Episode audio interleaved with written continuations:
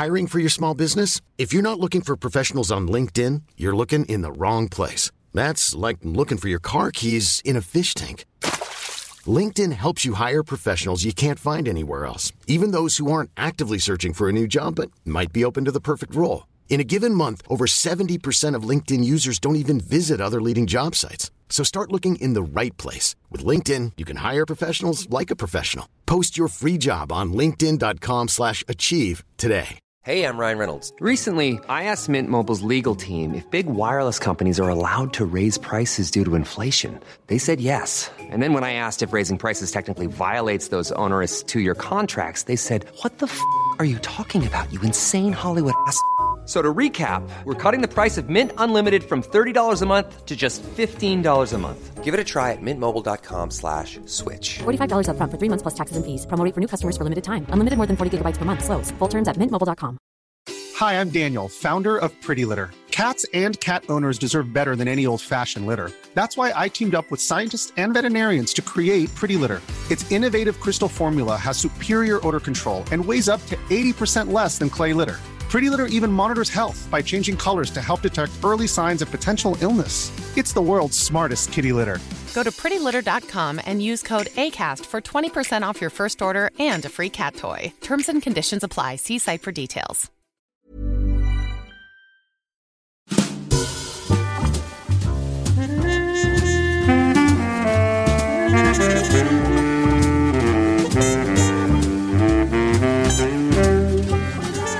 Köp nya iMac hos Kullander i Malmö eller på kullander.se.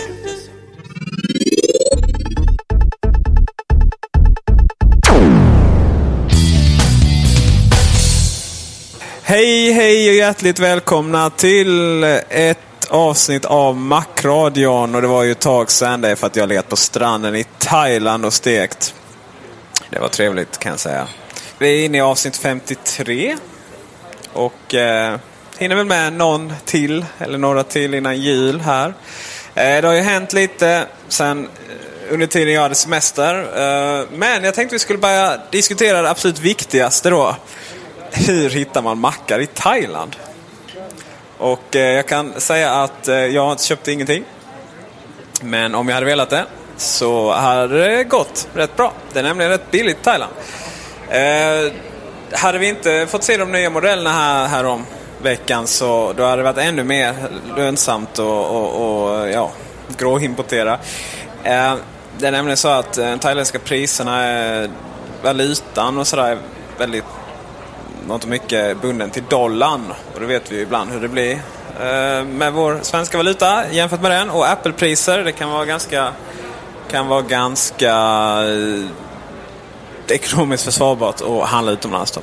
Och det är så här att eh, som med alla andra svenskar här på planeten så far man ju till Phuket som är en ö utanför Thailand. En väldigt stor ö kan man säga. Man, det är inte så att man direkt kan gå från ena, ena eh, delen till den andra. Eh, och där finns det Phuket Town som är en, eh, ja, man kan nästan kalla den en stad mitt i. Eh, inte särskilt stor men den finns. Och eh, där finns en eh, Mac-butik. Någonstans. iStudio heter, kallas de. Och eh, utanför Phuket så, eller förlåt, utanför Phuket Town så finns det en eh, stor, stor, jättestor köpcentra som heter Central Festival. Där kan man också handla Mac. Och eh, sen även där vi var i Patong så, eh, så finns det en Apple-butik. Men, eller en Apple-återförsäljare. Men det är ingen officiell Apple Premium Reseller. Så att eh, jag vet inte hur, hur, hur mycket de har och sådär. Jag vet inte riktigt vad den är heller tyvärr. Men eh, det finns där enligt rykten. Och eh, så är det lite så här, vad händer om man då köper en, en, en mark utomlands? Eh, jo, på datorer så är det faktiskt ingen tullavgift alls. Inte på mobiltelefoner heller. Eh, det vill säga iPhones. Finns ju i Thailand upplåsta. Men däremot på iPodar så är det en viss tullavgift. Sen så eh, är det ju faktiskt så att om man importerar någonting eh, från utanför EU och Thailand ligger ju inte i EU ännu i alla fall. Så ska man förväntas betala moms på dessa grejer och när man gör det så blir det sällan billigt att handla. Men jag uppmanar inget.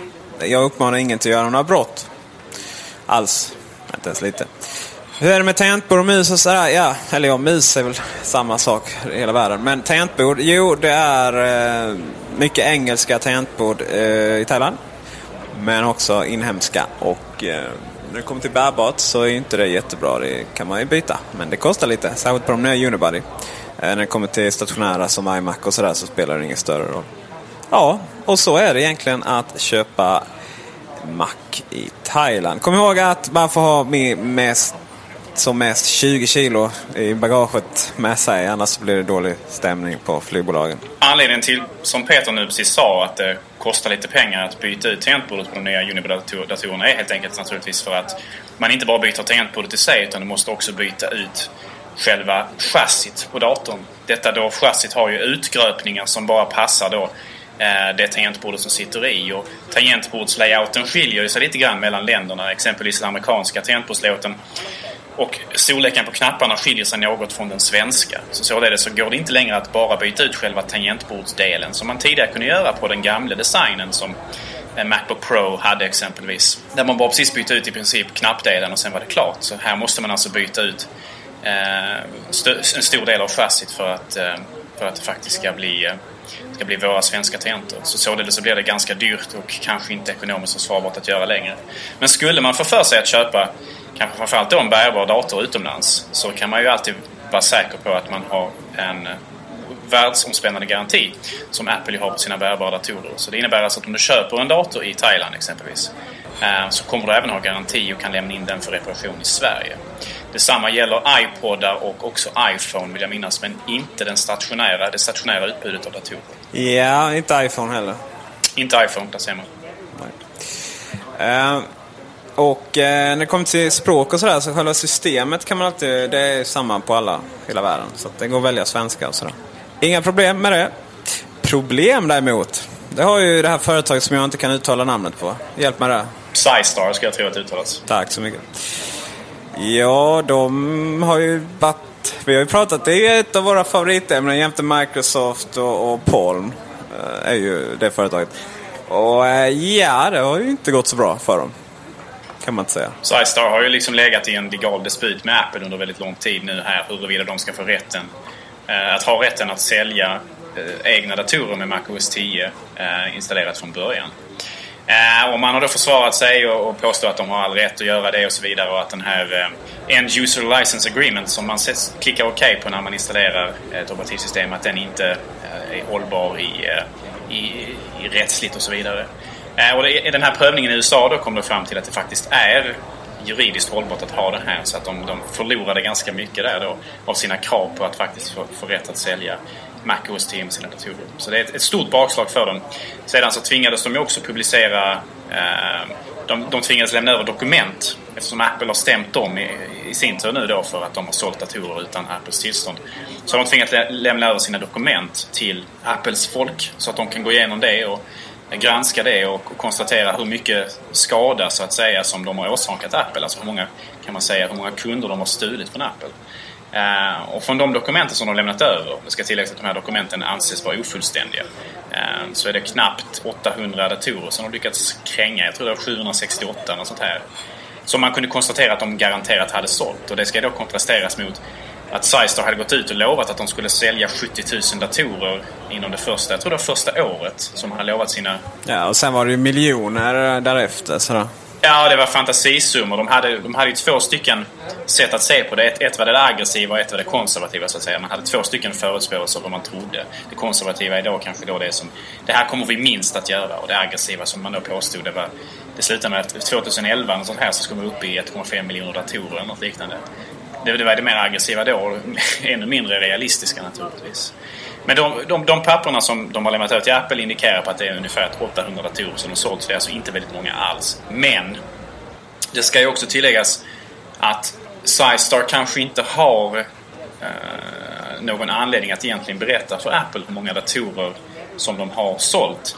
Därför att om nu Apple lyckas stämma dem och vinner stämningen, alltså så att de, de, de ska ha skadestånd från SiStar, så kommer det ju naturligtvis att baserat på hur många datorer som SiStar har lyckats sälja. Det vill säga hur mycket kunder man har lyckats stjäla från Apple. Och då kan det ju finnas alla anledning för SciStar att vilja spela ner eller att tona ner antalet användare som man har stulit. Och således kanske då också få en mindre eh, mindre skadestånd som man måste betala till Apple. Vi får se hur det... Ja, alltså kanske har de helt enkelt sålt sina 70 000 datorer. ja, just det. Ja, de, de kommer ju verkligen behöva sälja 70 000 för om de ska råd med alla de här legala avgifterna. För att eh, det är ju rätt mycket... Apple har ju mycket pengar och mycket duktiga jurister. Eh, och Sizestar har väl väldigt lite pengar skulle jag tro vid det här laget. Och, eh, de har väl lite, lite...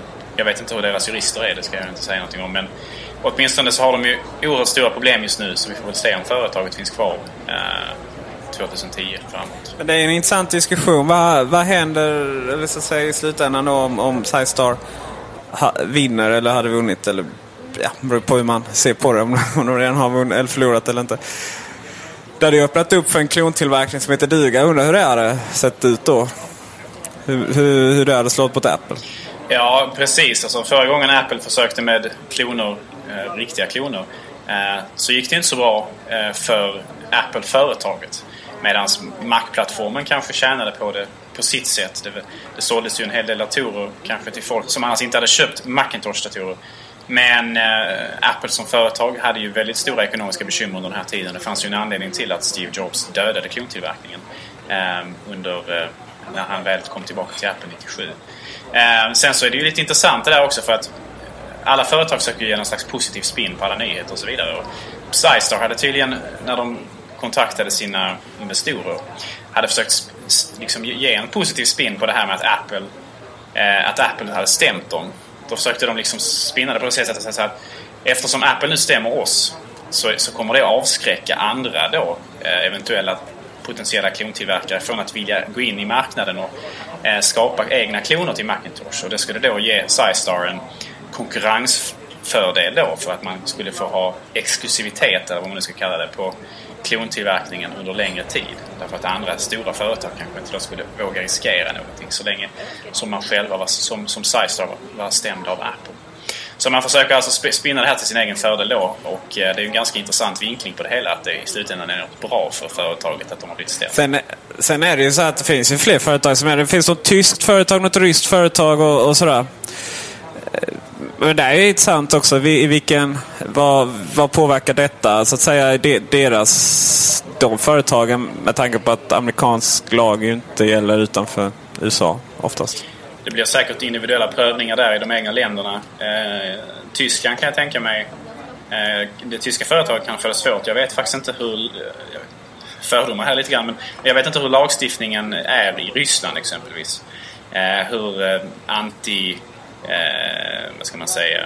Pirat... Eh, eller vad man nu ska kalla det. Alltså hur, hur, hur mycket legala verktyg som Apple har till sitt förfogande att sätta åt de här då klon, illegala klontill... Eller vad ska man säga, de otillåtna klotillverkarna.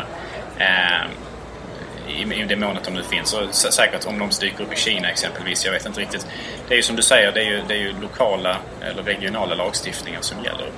Och hur, hur mycket lagarna faktiskt upprätthålls av, av staten. Det är ju precis. Sen kan man ju... Alltså, för amerik den amerikanska marknaden är ju den som är prio ett för Apple. Och den de bryr sig om äh, i störst utsträckning. Liksom, importen där kan ju kan, kan man ju hindra. Sen är det ju sådär att någonstans i slutändan med Apple handlar ju inte bara om att kunna få köra MacOS 10. Äh, även om det är någonting som, det är klart det hade varit jättetrevligt om man kunde installera det på var och varannan PC. Sådär. Men, eh, eller, eller ja, vad man nu har för definition på en eh, så kallad ordinär Windows-dator. Men, men anledningen till att vi mackar med den handlar ju så mycket mer än så. Det handlar ju om att vi faktiskt ska, alltifrån att vi ska slippa installera överhuvudtaget. Så här. Vi, att, det ligger upp, att det ligger på datorerna när vi startar dem, allting bara funkar. Och eh, designen, formen, bara att följa Apple. Allting handlar ju om så mycket mer än bara få köra MacOS 10 på, på en beige burk. Sådär. Jag skulle vilja våga påstå att MacOS 10 som, som, som körs på, på, på en annan dator än en Mac är inte MacOS 10 på samma sätt. Därför att Apple har ju en väldigt begränsad mängd hårdvara som man kan skräddarsy operativsystemet till. Eh, medans eh, då Microsoft när de tillverkar Windows måste göra det för alla möjliga hårdvaruuppsättningar. Och således har alltså Apple en stor konkurrensfördel helt enkelt därför att MacOS 10 är lättare att göra stabilare av den enkla anledningen att hårdvaruprofilerna som man måste anpassa det för är betydligt, betydligt färre och är någonting som Apple helt och fullt kontrollerar. Så är det. Eh, drivrutiner i Windows-sammanhang är ju ett mindre, en mindre historia i sig. DDL-helvete och drivrutiner och annat har vi varit med om genom, ja, sen det kom. Och det senaste är ju Black Screen of Death. Den var ny. Det är lite oväntat faktiskt. Tidigare har vi fått, eh, fått eh, nöjet att skratta åt Blue Screen of Death. Men nu har det alltså blivit Black Screen of Death istället. Alltså en skärm som inte alls överhuvudtaget ger ifrån sig någonting. Um, vad, som hör, vad, jag, vad jag har hört om detta nu, detta är alltså nytt. Så att det är möjligt att vi, det, vi inte fått information ännu och så vidare. Men det är tydligen någon, en, en säkerhetsuppdatering för Windows 7. Som har på något sätt eh, fått vissa datorer att helt enkelt sluta, sluta ge någon bild, sluta svara.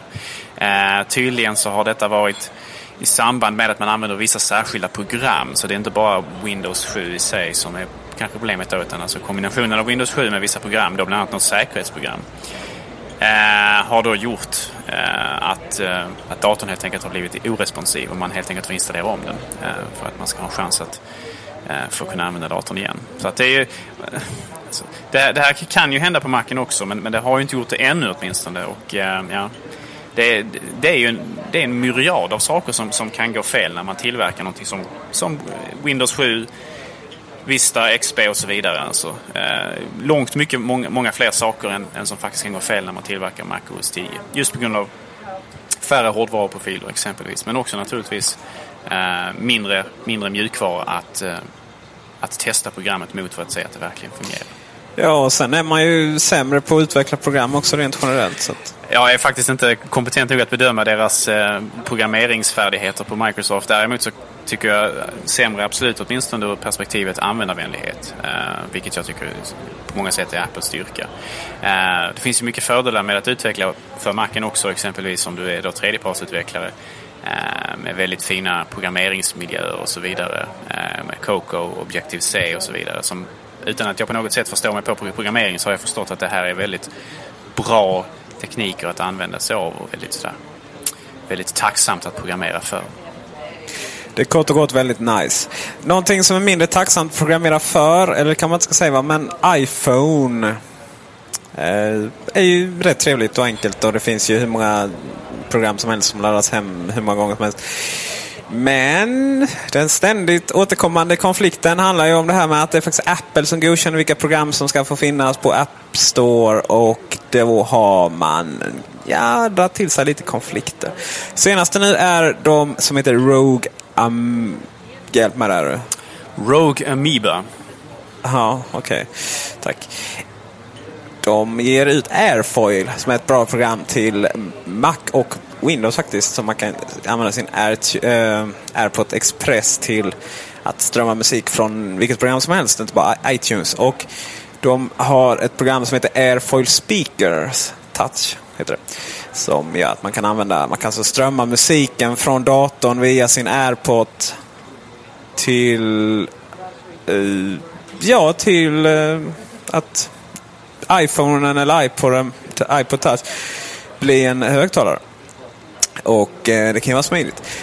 Jag vet inte tog ett jättelång tid. Och, eller först släppte de programmet, det var inga problem. Och sen så släppte de en liten, liten, liten uppdatering och då fick de nej på grund av egentligen copyrightbrott då. Att man, man, det tog väl tid och allting var jättejobbigt och man förstod inte riktigt varför. Till slut fick man reda på att det handlade om att man använde datorsymboler. Alltså, alltså, om man strömmar från en Mac Pro så ser det ut att vara en Mac Pro på, på telefonen. Om man strömmar från en iMac så är det en iMac och så vidare. Och då, det är precis som man ska göra enligt enligt eh, de här användarguiderna som finns om man ska utveckla till iPhone och uh, iPod Touch. Man ska använda symboler, det ska vara enkelt och, och sådär. Va? Man ska använda en iMac-symbol för att symbolisera en iMac och sådär. Men sen finns det andra interna dokument som säger att man inte får använda man får inte använda Apples trademarkade olika saker och sådär. Och de krockade väl lite där. Blev ett jätteliv.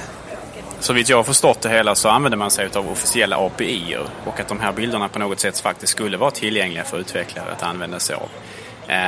Så man har alltså inte egentligen gjort något fel från Rogue Amoebas sida utan uh, felet här nu och det har ju visat sig för att det finns ju en uppdatering ute nu som faktiskt möjliggör den här, uh, den här, den här funktionen igen. Uh, felet var alltså helt enkelt hos den här killen, den här som har suttit och, och, och den så kallade app-reviewern, alltså han som har tittat på programmet för huruvida han ska godkänna det eller inte. Ja, flera var det ju också. Det var ju en jädra historia. Ja, det, det är möjligt. Ja, precis. Det har varit flera som har missuppfattat hur det här egentligen ska bedömas. För att först så släppte de det här, eller försökte man få, få igenom det här programmet då med den här nya funktionen att den visade upp vilken hårdvara den spelades uppifrån. Eh, och blev nekade det då, så släppte man alltså då Air, eh, den här, det här eh, iTouch-programmet utan den funktionaliteten så att den bara visade typ en generisk bild. Eh, men sen så gjorde man då rätt så stort liv av det också. Man skrev det på sin blogg och det, hamnade liksom i, Mac-världen och Mac-sfären på internet och sådär. Det slutade med att eh, Apple tittade på det här igen och det visade sig då naturligtvis att äh, Rogue Amoeba hade gjort, gjorde, var inom sin fulla rätt att göra vad de hade gjort och således så blev alltså programmet faktiskt godkänt efter att eh, cheferna hade eh, sett över vad som hade skett och sådär på Apple. Så att programmet finns ute nu och har den funktionaliteten som eh, som man inte tilläts ha tidigare. Så är det. Och då, vad har vi lärt oss av detta? Alltså, de... Hey, I'm Ryan Reynolds. Recently, I asked Mint Mobile's legal team if big wireless companies are allowed to raise prices due to inflation. They said yes. And then when I asked if raising prices technically violates those onerous two-year contracts, they said, what the f*** are you talking about, you insane Hollywood ass?" So to recap, we're cutting the price of Mint Unlimited from $30 a month to just $15 a month. Give it a try at mintmobile.com slash switch. $45 up front for three months plus taxes and fees. Promo for new customers for limited time. Unlimited more than 40 gigabytes per month. Slows. Full terms at mintmobile.com. Hiring for your small business? If you're not looking for professionals on LinkedIn, you're looking in the wrong place. That's like looking for your car keys in a fish tank.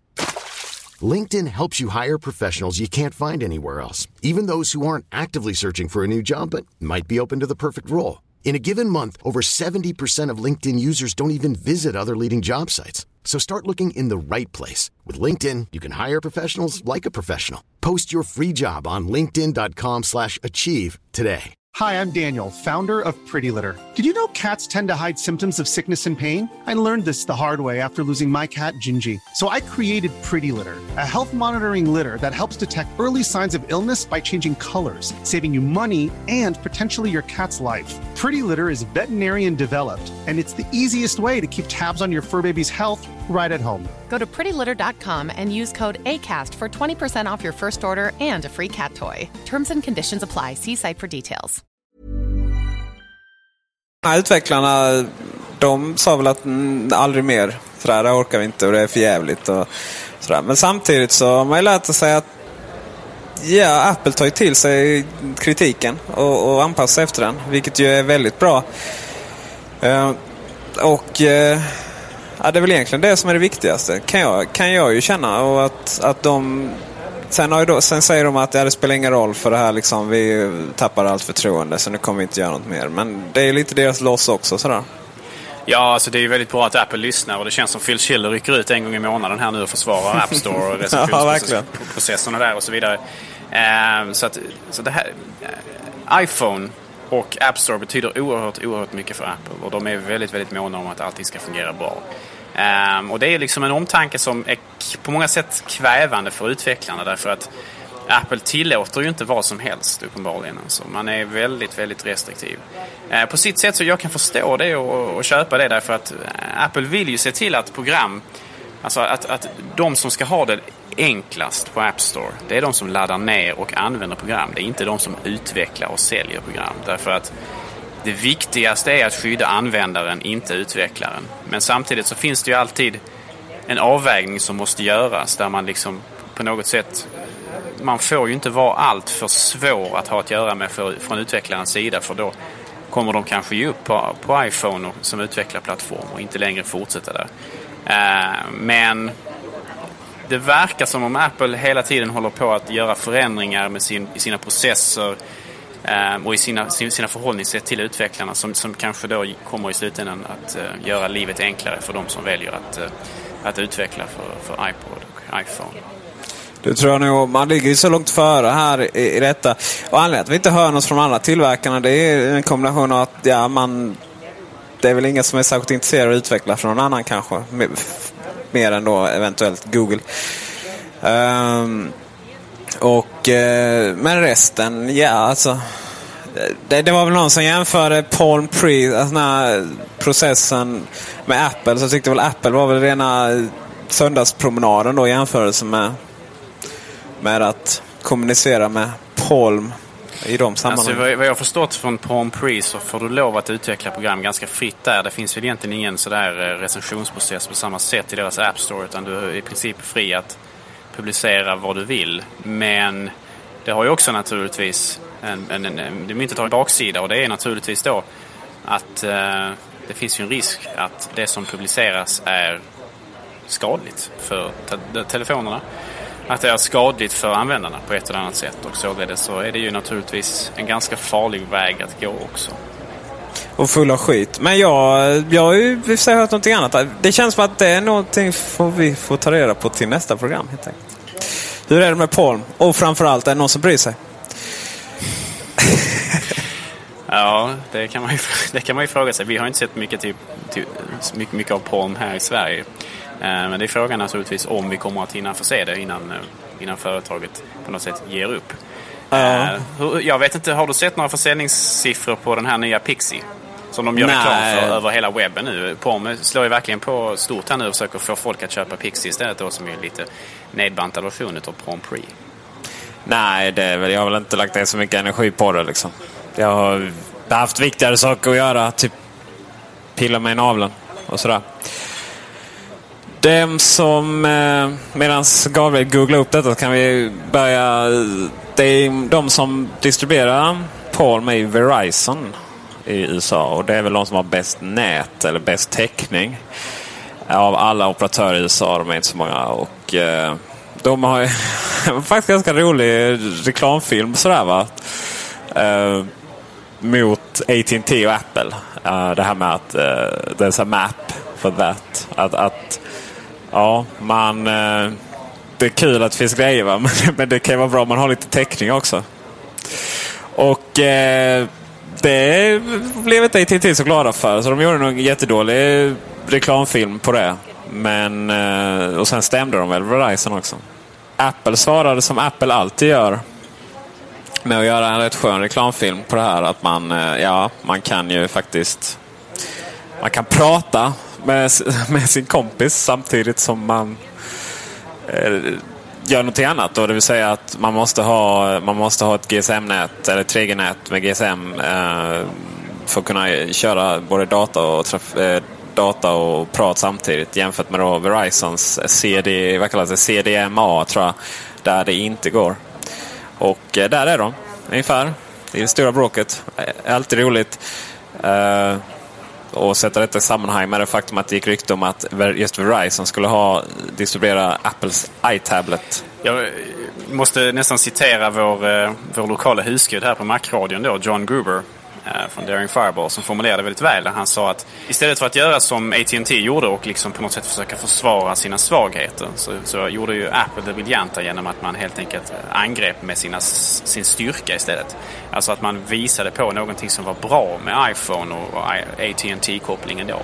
En, en, en, bra sak istället då för att försöka gå ut och på något sätt eh, dementera eller förändra liksom uppfattningen om AT&Ts täckning som dålig. Så att det var på många sätt, eh, och jag håller med honom där, det var helt klart ett bättre angreppssätt, ett bättre sätt att komma åt eh, Verizon. Och, eh, men det är ju ett ständigt problem det här med AT&Ts dåliga 3G-nät eh, just i New York och San Francisco. Visst, sägs det.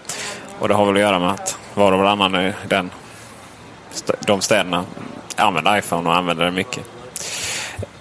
Vad jag förstått så har ju, de haft en väldigt stor tillströmning av nya kunder, eh, AT&T tack vare iPhone. Och det har ju naturligtvis inneburit att att det befintliga nätet kanske inte har orkat med då helt enkelt eh, den belastning som detta faktiskt innebär. Men i slutändan så innebär det också att man borde ju naturligtvis ta chansen att när man väl får den här tillströmningen av kunder så har man ju en anledning att bygga ut och expandera och liksom förbättra tekniken. Så att eh, det, det kan vara en ursäkt i ett halvår eller ett år men, men nu har ju AT&T haft iPhone väldigt länge och de här problemen kvarstår. Sen är det ju så här va, som en kär, kär kollega till mig myntade det varför...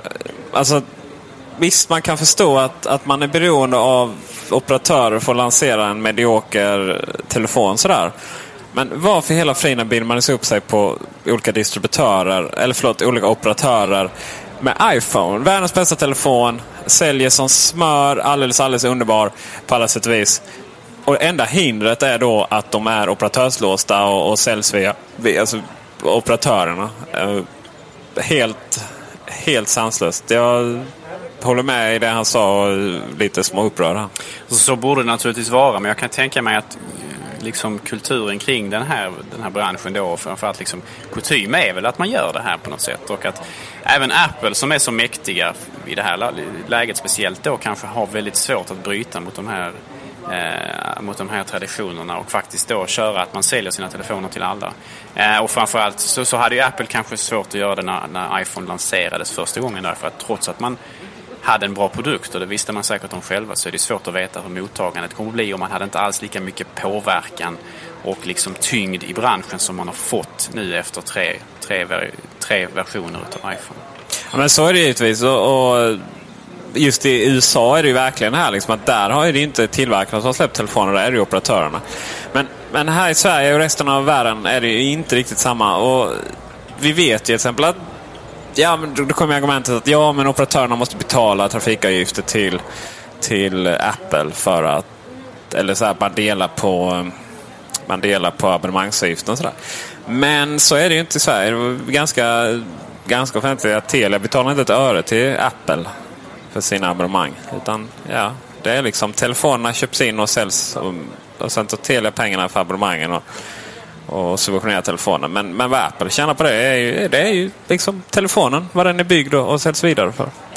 Och det finns ju de länder där när alla operatörer har telefonen så då släpper även Apple en operatörsfri i deras webbshop. Det finns ju vissa asiatiska ställen och andra ställen eh, vet jag. Och ja, snälla någon. Nu har ju nästan alla den i Sverige. Då kan de ju släppa den lite operatörsfri.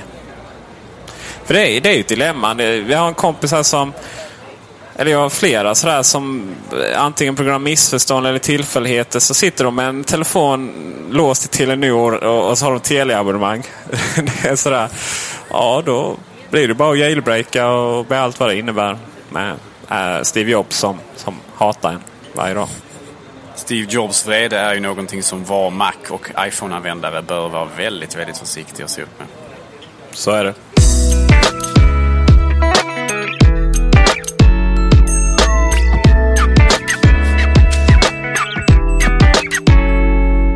Över till ett annat av våra många favoritämnen. Eh, då har vi ju film och musikindustrin och hur dumma de är. Mm, eller ja, ja, det var inte riktigt det vi skulle prata om nu. Men jag känner att vi kommer, in, kommer komma in på det. Det är nämligen så att Spotify och Headweb finns inte i Plex. Plex som är det mediacenter som vi alltid tjatar om och det är alldeles, alldeles underbart. Eh, det finns där så att man kan bara gå starta Plex, gå in i eh, App Store heter det även där, klicka på Headweb och sen så Ja, sen så kan man då gå tillbaka till filmer, trycka på Headweb och sen är det bara börja bläddra och köpa och hyra filmer i all oändlighet. Precis som vi vill att det egentligen ska vara på iTunes Store och, och, Apple TV. Nu har vi det via Headweb och eh, Mac Mini och Plex istället. Det är nice. Riktigt nice. Jag antar att det här är lite grann som att svära i kyrkan. Men jag har aldrig riktigt egentligen förstått storheten hos Plex. Nej, okej. Okay. Det blir dålig stämning här. jag har väldigt svårt att eh, på något sätt tycka att Plex är så genialiskt som du Peter gärna påstår. Mm -hmm. Användargränssnittsmässigt syftar jag väl kanske framförallt på nu. Tycker jag Plex känns ganska rörigt och omständigt. Mm. Det är det ju inte riktigt. Eh, jag vet inte hur, eh, visst, alltså, det, finns en viss, eh, det finns en viss tröskel för att ställa in det och sådär. Men, men när man väl, när det, ja, den är inte jättesvår, egentligen bara ett steg. när man väl har sagt i vilken katalog som ens uh, filmer och tv-serier är, samt om det är huruvida det är filmer och tv-serier. Då uh, har man ju, då startar man Plex. Precis som med Apple fjärrkontrollen givetvis Remote Buddy installerad så Man kan bara trycka meny och sen välja Plex, starta. Precis som liksom, Front eller. Eh, trycker på tv-serier. Får man upp vilka tv-serier man har. Trycker på mm, Californication. Okej, säsong 3. Ja. Har man det senaste där. Trycker play. Klart. Eller i Headways fall, gå in under filmer. Trycka på hyr filmer. Uh, leta upp um, Harry Potter. Har de nu faktiskt. Det är, Headweb är ju bra där jämfört med Waddle. Man börjar ju få lite innehåll. Trycker på det. Uh, och så dras automatiskt då uh, från ens kort eller ens hyrpoäng om man har då eh, via headweb.com. Så börjar den starta då. Så är det klart liksom. Mm. Dålig stämning. nej. Nej, då. Det, är, nej, det är så oerhört enkelt och smidigt och jag tycker förhållandevis snyggt också faktiskt. Det, det, tycker jag. Sen givetvis kan man gå in och, man kan gå in och ställa in i absurdum och så men det är det man håller sig borta från givetvis. Problemet med Plex och i alla andra sammanhang också det är ju det är såklart var får man content ifrån. Och nu, nu har jag ett intresse. Jag tycker det är liksom gemytligt att sitta och bygga upp ett stort bibliotek av tv-serier och sådär. Va? Så jag köper ju DVD-filmer och, och, och rippar dem med Handbrake.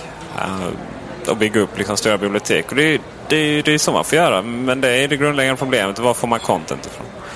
Uh, alternativ är ju då liksom Headweb eller eh, Spotify nu också då. Väldigt enkelt att sitta och köra från fjärrkontrollen. Om man har premium ska sägas. För det måste man ju alltid ha i alla sammanhang som inte är grundläggande Spotify-klienter. Så är det.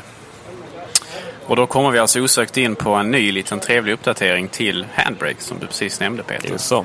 Handbrake, eh, det var ett år sedan det uppdaterades. Folk undrade vad som var på gång. Eh, nu är det 64 bitas. Jag brukar inte fatta någonting om vad det där betyder. Men vad jag vet är att i det fallet så betyder det att det är 10% snabbare på att rippa grejer. Och det är ju trevligt. 10% är ju, det kan vara ett par minuter. DVD-film. I, den, I princip klarar den att rippa, beroende på vilken dator man har, i princip klarar den att rippa realtid. Det är naturligtvis också frågan om det beror på 64-bitars förändringen eller om det är andra optimeringar som gjorde koden och programmet som sådant. Men, eh, så är det ju. Det är väl alltid en kombination kanske. Precis, men det är ju naturligtvis ändå trevligt att, att det finns prestandaförbättringar som sådant. Det är snabbare rent generellt. Man har alltså man har slimmat det lite. Man har tagit bort sådana här presets till PS3 och Xbox och allt vad det heter. Uh, nu är det bara en allmän. Man uh, har tagit bort, alltså det går inte ens göra AVI-fil eller DivX-filer längre. Utan nu är det H264 som gäller. Oj vad han ville någonting här nu. Detta på grund av att AVI börjar väl bli lite gammalt då. Och DivX, alltså av, AVI ska jag säga, eh, är det ju DivX man pratar om. Eh, och sen Xvid också då, som är någon form av, eh, ja, det är väl open source-varianten av det hela. Man, man, man ser alltså H264 det är framtiden och det är nice. Uh, man har även uh, man har även en väldigt stor och glad nyhet att undertexter är numera mjuka. Och Det är inte så att de är uppbyggda av moln utan det är att man kan alltså de bränns inte in i, i filen utan de är externa så att man kan, ja de ligger i filen men, men inte själva bilden då så att man kan stänga av dem och sätta på dem. Uh, precis, alltså man har en iPhone kan vara lite jobbigt med undertexter då, men på Apple TV så är det lite roligare. Och eh, hurra för den! Som vanligt så krävs det att man har eh, VNC. För det är där man har eh, avkodningar av DVD-filmer eller inte i Handbrake. Och slutligen nu då så har vi alltså ett litet eh, tips som vi vill ge till er lyssnare som är intresserade av sociala medier.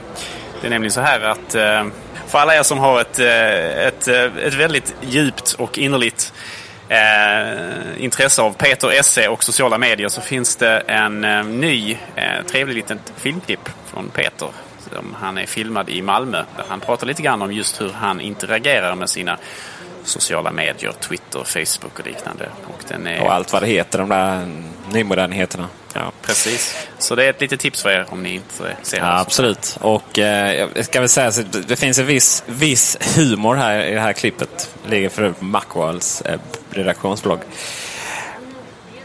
Det är ju nämligen så här att Macvärlden är ju rätt liten och eh, man kan säga att jag är så ingift släkt med minst en medarbetare på på Macworld.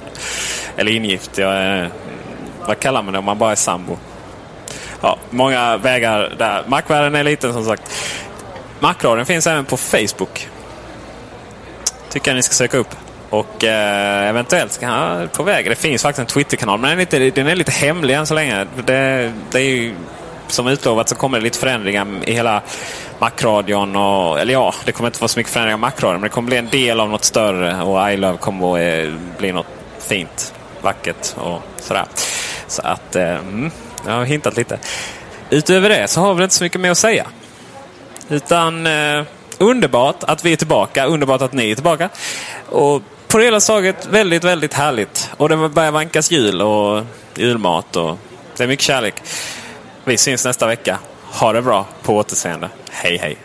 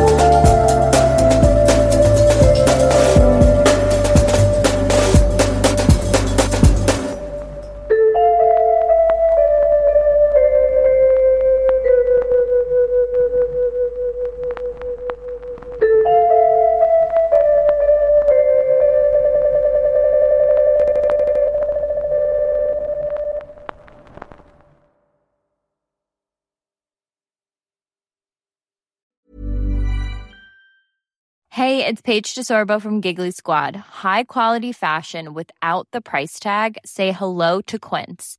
I'm snagging high-end essentials like cozy cashmere sweaters, sleek leather jackets, fine jewelry, and so much more. With Quince being 50 to 80% less than similar brands. And they partner with factories that prioritize safe, ethical, and responsible manufacturing. I love that. Luxury quality within reach. Go to quince.com slash style to get free shipping and 365 day returns on your next order.